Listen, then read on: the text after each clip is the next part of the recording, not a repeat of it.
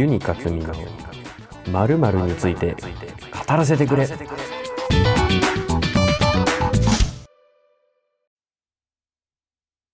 はい皆さんこんにちはユニカツミですこの配信は私ユニカツミが私の趣味の中から毎回一つ話題を選びそれについてただ語らせていただくという配信ですえ真剣に聞いていただいても構いませんし、適当な雑音を流したいという場合に使っていただいても構いません。よろしくお願いします。ということで、まあ、今回なんですけども、えっ、ー、と、今回は、あの、まあ、先日ですね、告知した通りですね、あの、ノートという方に、まあ、書いてる内容を、うん、書いてる内容をというか、ノートという方、ノートにこう、まあ、ちょっと書いてたらですね、あの、あ、これ喋らせてもらおうかな。語らせてもらおうかなって思ったものがありますんでですね。あの、ちょっと、まあ、うん、喋ろうかなっていう、その文章書いてたら喋りたくなったっていうことで、まあ、割と休憩を取ってるっていうような形になってるんですが、まあ、まあ、休憩を取ってるって言ってもね、お前最近更新遅いじゃねえかって言ってる、思われてる方もいらっしゃるかもしれませんが、まあ、はい。そこはすいません。はい。はい。ということで、えー、今回のテーマに参ります。えー、今回のテーマは、東京ディズニーシーの作り込みがえぐい件について語らせてくれ。はい。何を言ってるのかっていう方もいらっしゃるかもしれませんが、えっ、と、まあ、ここに来てですね、あのノートを始めたわけなんですが、えっ、と、第1回、シャープ1の時ですね、に、あの、まあ、東京ディズニーシー、まあ、ディズニーランドもそうですが、まあ、私はよく行くんだと。で、それで、あの、まあ、作り込みがえぐいんだという話をしてまして、で、その中で、えっと、ディズニーシーに行った時に、ナットが、まあ非常にこう、凝ってるというような話をしたんですが、まあ、ね、それだけ言っても、何言ってんだこいつって思われてる方もいらっしゃるかもしれないので、で先日ですね、私また東京ディズニーシーに行く機会がありましたので、えー、まあその時にですね、いろいろ写真を撮ってきましてですね、まああの、まあ、ぜひノートの方も参照していただければいいんですが、えナットの写真を撮って帰ってきて、ああ、まあこの年代とこれテイラーし合わせたらそうだね、みたいなのをこう見てたら、ちょっとですね、あの、とんでもないことに気づいてしまったということで、はい。まあ、ちょっと話していこうかなというふうに思います。はい。でですね、まあ、そもそも、まあ、納豆だけじゃなくてですね、あの、リベットとかも、まあ、一応取ってきたんですね。で、まあ、これら、まあ、合わせて、まあ、接合部品って言ったりするんですが、この接合部品、なんでそれだけお前取ってきたんだって話なんですけど、あの、実はですね、東京ディズニーシー、あの、テーマポートという、まあ、例えば地中海雰囲気、ニューヨークっぽさとか、あの、ジャングルとか、いろいろな、こう、ポートがあるわけなんですけども、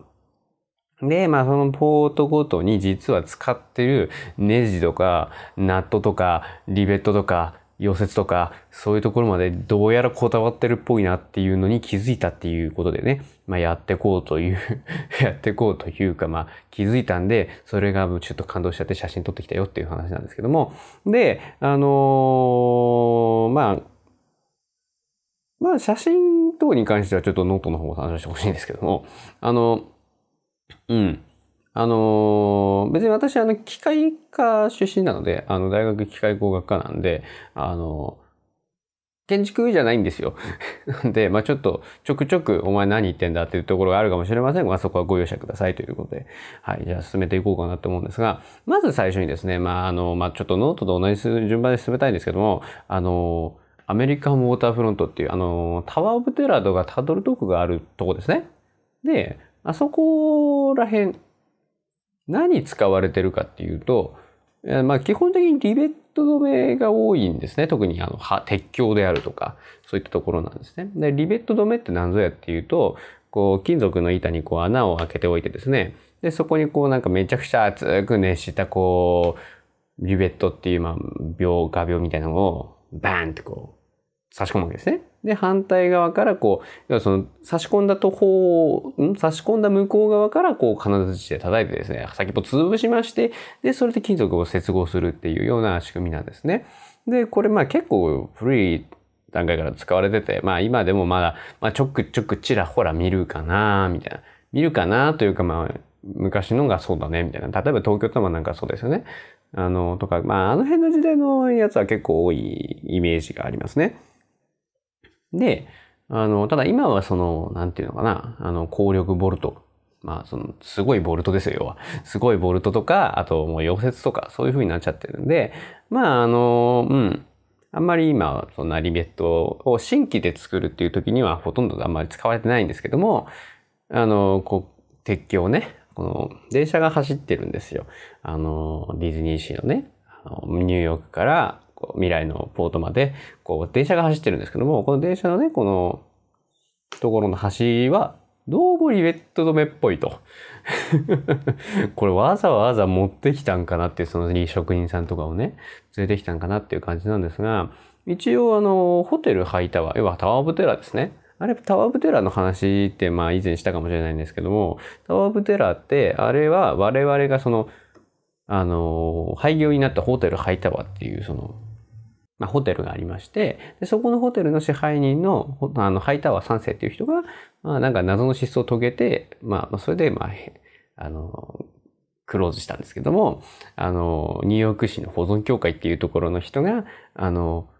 いやいやいや、これは歴史的遺産なんだから、ちょっとみんな解放しようぜ、っつって、あの、ツアーをやると。で、ツアーをやって、その、えー、ハイタワー3世が、あの、失踪を遂げたですね、あの、上の階のその彼の部屋にですね、こう業務用のエレベーター使って行こうという、まあ、ツアーを企画すると。で、ツアーに、まあ、参加して、まあ、行ってみたら、まあ、まあ、まだ呪いが残ってて上下に、うん、ガシャガシャになったよっていうような、まあ、話なんですけども、あのホテルハイタワーのツアーが開始が1912年の設定なんですね。なので、まあ、ざっと100、110年、100年、110年ぐらい前なんですけども、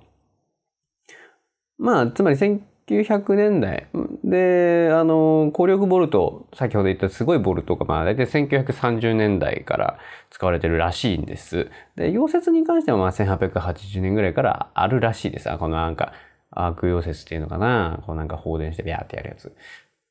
まあそう考えると、まあ100年前のニューヨークにおいては、あの、こういったものがあってもおかしくはないのかなという。おかしくないのかなというか、むしろふさわしいのではないか。リベット止めが使われてるのはむしろニューヨーク、100年前のニューヨークとしてはまあふさわしいんじゃないかなというふうな、まあ印象を受けましたよということですね。はい。まあだからもうね、もうちょっとおそらくここから先はもう本当にもう私の個人的な考えに過ぎないんですが、もしかしたらディズニー側、まあ正確にはオリエンタルランドなんですが、まあ内装とかは、まあそういう装飾は多分ディズニーなんですけど、あの辺の人たちがもしかしたら、え、ニューヨーク100年前、じゃあリベットでしょって言って、まあ、リベット止めを使った可能性があるよねっていう話なんです。うーん、大丈夫ですか？ここまでついてこれますか？ちょっとかなりディープな話なんで、うん、まあちょっと、うん、よくわかんねえよっていう人は、まあ、ぜひ一時停止してちょっと一回小休止挟んだ方がいいかもしれないですね。はい。まあ、もしくはノート、ノートで文面で見た方がわかりやすいかもしれないでも、でも今日本当にこういう話がずっと続くんで、まあ、場合によっては人によってはちょっとね、あの、苦痛かもしれませんが、そこは、はい、はい、ご容赦ください。語らせてくれなんで、はい。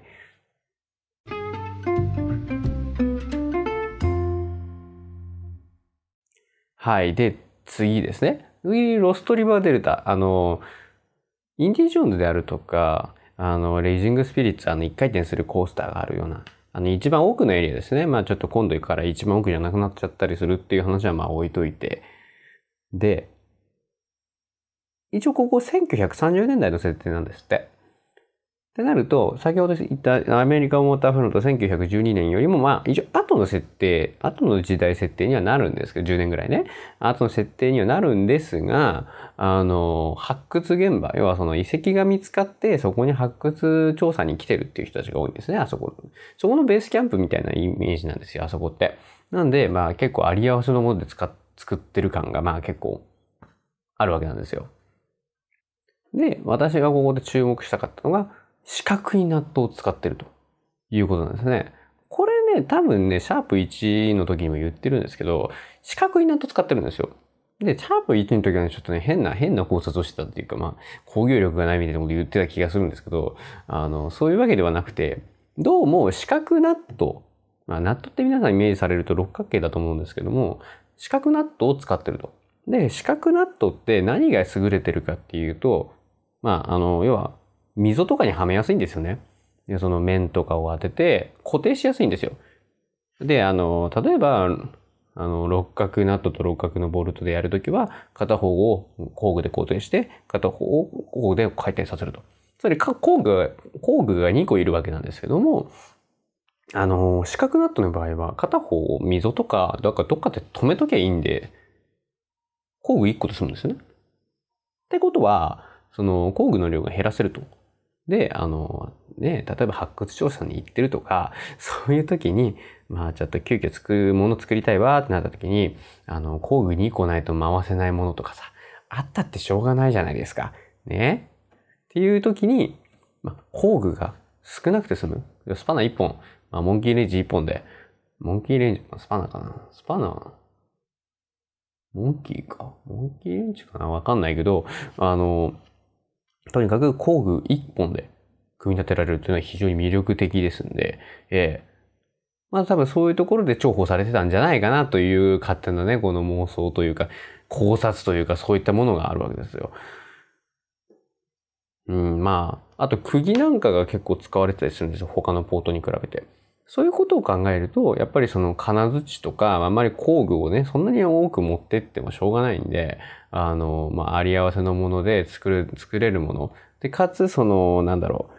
う。あまり工具数が少なくて済む、作業が簡単に済むっていう意味で、まあ、四角の納豆を使ってるんだろうなっていうのが、見て取れるよねっていう話です。はい。でも、あくまでこれ全部私の妄想なんで、正しいかどうかは知りません。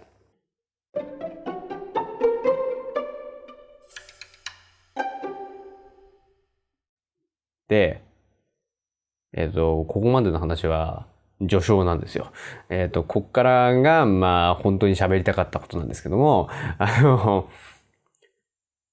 ミステリアスアイランド。えっ、ー、と、センターオブジアースであるとか、海底2万マイルがあるところなんですけども、ミステリアスアイランド真ん中のあの火山があるところですね。あるところなんですけども、この火山、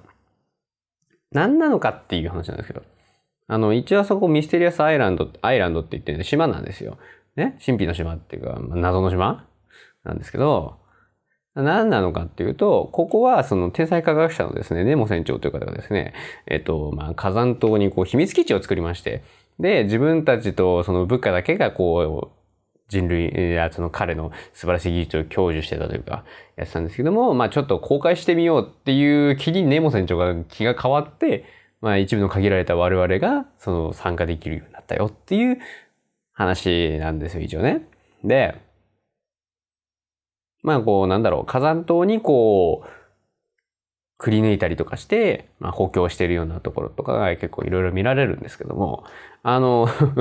ここで注目すべきはですね、まず第一にですね、あの、海底2万マイルのですね、あの乗り場のとこなんですよ。あのー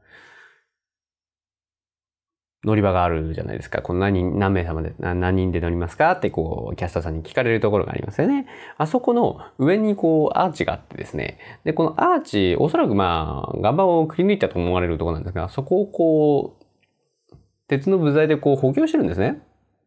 で、そこにこう、ナットをこう締めてると。まあ、それだけだったら別にそんなでもないかなって思うじゃないですか。でも、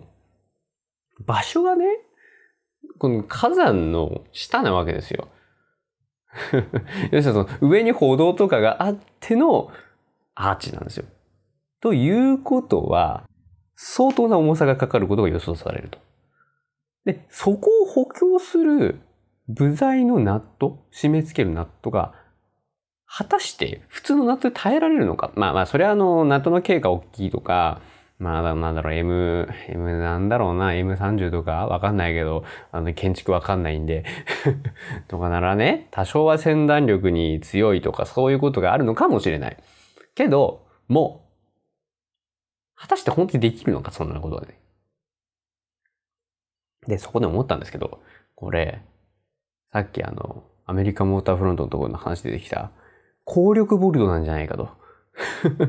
勝手にこう考察しているわけですね。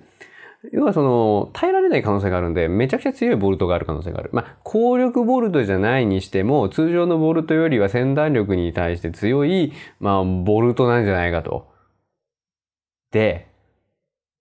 先ほど申し上げた通り、高力ボルトっていうのは1930年代から使われ出したらしいんですね。ところがですよ、ところが、ミステリアスアイランドの設定は1870年頃なんですよ。いいですか？もう一回言いますよ。ミステリアスアイランドは1870年。なのに、攻略ボルトが、あの、アメリカで使われ出したのが1930年。そう。古いんですよ。つまりですね、少なくとも、えー、まあ、60年ぐらいは進んだ技術を、あの、基地を建設した段階でネモ船長は持ってたということにまずなるわけですよ。まずね。まあ、ちょっとね、これだけでも結構そのネモ船長がいかに天才科学者であるかということがよくわかる。というか、まあ強調されてるんですけども、まあ、もっとすごいのがですね、あるんですね。それがまあ、まあ何かっていうと、まああの、まあ、まあお気づきの方もいらっしゃるでしょう。ネモ船長の最上艦、まあ、ノーチラス号でございますね。ノーチラス号っていうのは、まああの、海底2万マイル、あの、読んだ方、読んだりとか、見たりとかされてる方、まあもしくは、あの、いろいろ、まあ、いろんな作品で出てきたりするんで、まあそういうところを見られてる方は、まあ原作のジュル・ベヌルの、まあ作品に出てくるやつでっていうのはわかると思うんですけども、まあこれ潜水艦なんですよ。で、まあ東京だとまあ乗ることができないんですけども、あの、パリだとまあ実は乗れたりするんですけど、まああの、まあ東京だと乗れないんですね。で、まあ外を眺めるしかできないんですけど、外観を眺めるしかできないんですけど、この外観明らかにリベット止めなんですよね。ええまあまあまあ、1870年代なんでね、まあリベット止め使われてても全然いいんですよ。全然いいんですよ。全然いいんだけど、一応ね、あの、第二次大戦ぐらいの日本の潜水艦とかは、確かにリベット使ってる潜水艦もあったので、でそれ自体はそんなにおかしいことではない。そのリベットが潜水艦に使われてるってことはそんなにおかしいことではない。ただ、先行性能が桁違いなんですよ。どういうことかっていうと、あの、海底2万マイルのアトラクション、まあ、乗られた方はわかると思うんですけどもって言ってば多分ほとんどが気づかないんだけど、途中で、あの、クラーケンに襲われて、まあ、未知の深海に行っちゃうんですね。我々のこの乗ってる潜水艦が。ところがですね、その、問題はその深度でして、実はこの、まあ、あんまり気づかない人が多いんですけど、深度計、その深さ、どんぐらい深ってるよっていう深度計がですね、まあ、窓のですね、もう右だか左だかにあるんですよ。全部の窓にあります。今度乗った方が、ぜひ見てください。あるんですよ。で、右だった気がするんですけど、片方がそのその震度計で、片方があの残りの酸素量計なんですよ。で、確か右に震度計があるんですね。で、これマックスが2700メーターなんですよ。メーターがね。で、それを振り切っちゃってるんですよ。まあまあまあまあまあ、あの、振り切って戻らないのはね、まあワンチャンブルドンガンかなんか使ってたんじゃねえのって感じはするけど、あ、ブルドン管なんかな？振動計、振動計の仕組みちょっとわかんないんであれですけど、圧力計とかだったらブルドン管でちょっと振り切れちゃって戻らないわなんてのはまあたまにあったりするわけですけども、あの、ね、つまり2700メートル超えてるわけですよね。深海。で、我々が乗ってるそのネプチューン号がまあすごいというのもあり得る話なんですが、まあ探査用、我々みたいなのを乗せる船をさ、ね、あのまあノーチラス号、自分の船よりもまあ悪い性能にすることは多分、あ、いい性能にすることは多分ないんで、おそらくネプチューン号より、あネプチューン号でのは我々が乗ってる船なんですけど、ネプチューン号よりも、まあ、いい先行性能をノーチラス号が持ってる可能性があると。で、ネプチューン号は2700メーター以上行けるわけですよ。ということは、ノーチラス号も2007先行可能深度が2700メーター以上の可能性があるわけですね。で、これ何がすごいのかっていうと、ね、潜水艦なんだからそんぐらい潜れんじゃねえのと思われてる方いらっしゃるかもしれないんですけど、あの、現在のですね、あの、軍用の潜水艦が、まあ、あの、軍事機密とかいろいろあるんで、あんまり正確な数字とか出てないんですけども、まあ、大体400メーターか500メーターぐらいなんじゃないかと言われてるわけです。まあ、それより深く行っちゃうと水圧の関係とかいろいろあるんでね。で、あの、皆さんご存知かもしれないですけど、深海2000とか深海6500だっけ？っていうのがあるんですけど、この辺は探査用の、まあ、2人乗りだか3人乗りぐらいのやつなんですけども、まあ一応6500メーターまで潜れますよっていうので、深海6500で名前がついてるわけです。で、この辺の潜水艦だと確かに2700メーターより潜ることは可能です。が、しかし、ネプチューン号の乗り込み人数何人ですかってことですよ。ね、二人席が3つでさ、6人なわけですよね。6人乗りの、まあ、小型潜水艇ですよ。それが2700メーターより深く潜れるわけですよ。で、さらにそれと同じ性能以上、それと同等以上の性能を持ってる可能性のあるノーチラス号は、あれ何人だったかちょっと忘れたんですけど、結構な人数が取れてるはずですよね。っていうことを考えると、現代の 潜水艦、どの潜水艦よりも優れた性能をリベット止めでネモ船長が完成させたことになるわけですよ。すごくないですか、ネモさん。ね。で、深海6500ができたのが、だいたい89年、1989年らしいんで、そこから考えても120年ぐらい早いわけですよ。先行深度の面でも考えても120年ぐらい早いわけ。最低でもネモ船長の、えっ、ー、と、科学力は120年日本より先を行ってると。しかも、古い技術で、リベートの目で。っていうことが分かってしまったよっていうのが言いたかったよっていう話なんです、今日は。はい。恐ろしいですね、ネモ船長。うん。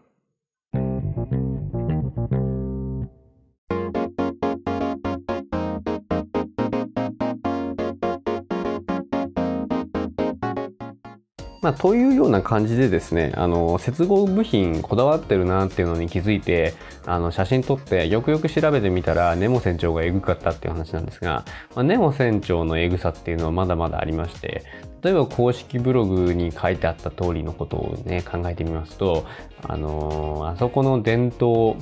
この明かりのやつですね。あれ、電線が引いてなくて、後ろのコイルで無線送電してるらしいんですよ。え？っていう。要するにその電信柱じゃなくて、このワイヤレスで電気やり取りしてると。ワイヤレス充電あるじゃんって思ったそこのあなた。非接触なんですよ。ね？ワイヤレス充電って大体充電器の上にこう、スマホポンって置くじゃないですか。そうじゃなくて、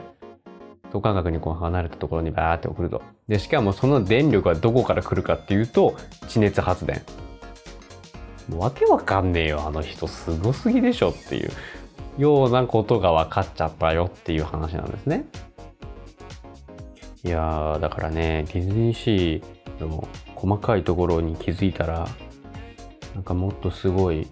ことに気づいてしまったよっていう話でした。で、あの、接合部品の件に関して、今回あの、ポートを3つ出しましたけど、他にもちょくちょくあるんですね。例えばあの、アラビアンコーストに、まあなんかめっちゃこうハンマーで叩いたんだろうなっていう釘があったりとか結構あるんですけど、まあ、その辺の話しだすとねちょっと話進まないかなっていう感じもしたしあとねあの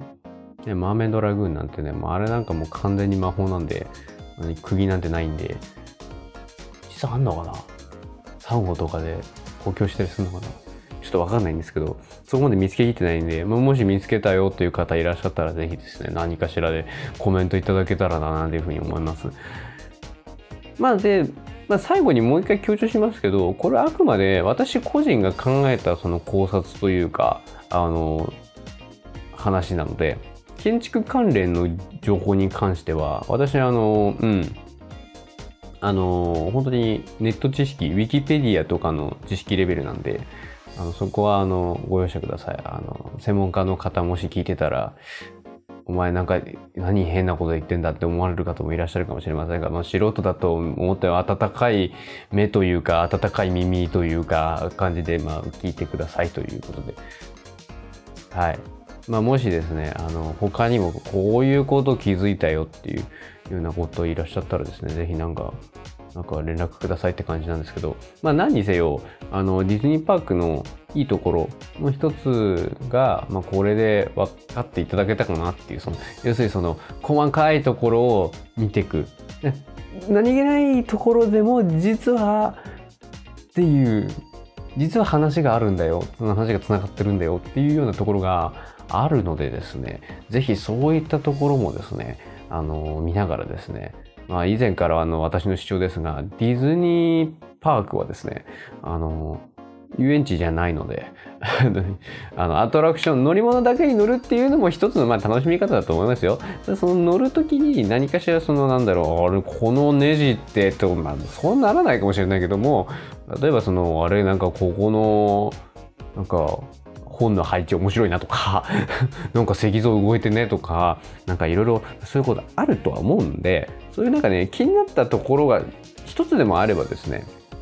まあ是非ですねそれをちょっと追求してみると実は面白いことがわかるかもしれないんで是非ですねそういう楽しみ方も一つあるよというような感じで、まあ、ちょっと思っていただければいいかなというふうに思います。えーとというような感じで今回終わろうと思うんですけどもあのまあ、先ほどからも申し上げている通りですね。あのこの配信の内容とほぼ同じ内容がノートに載ってるので、えー、ぜひですねそちらもですね見ていただけるとですね私がどういうことを言ってたのかっていうのが写真付きでわかるので、えー、ぜひそっちを見ていただければなというふうに思います。そういったところで今回は終わりにしたいと思います、えー、今回もお聴きくださりありがとうございました。これからもよろしくお願いいたします。以上ユニカツミがお送りいたしました。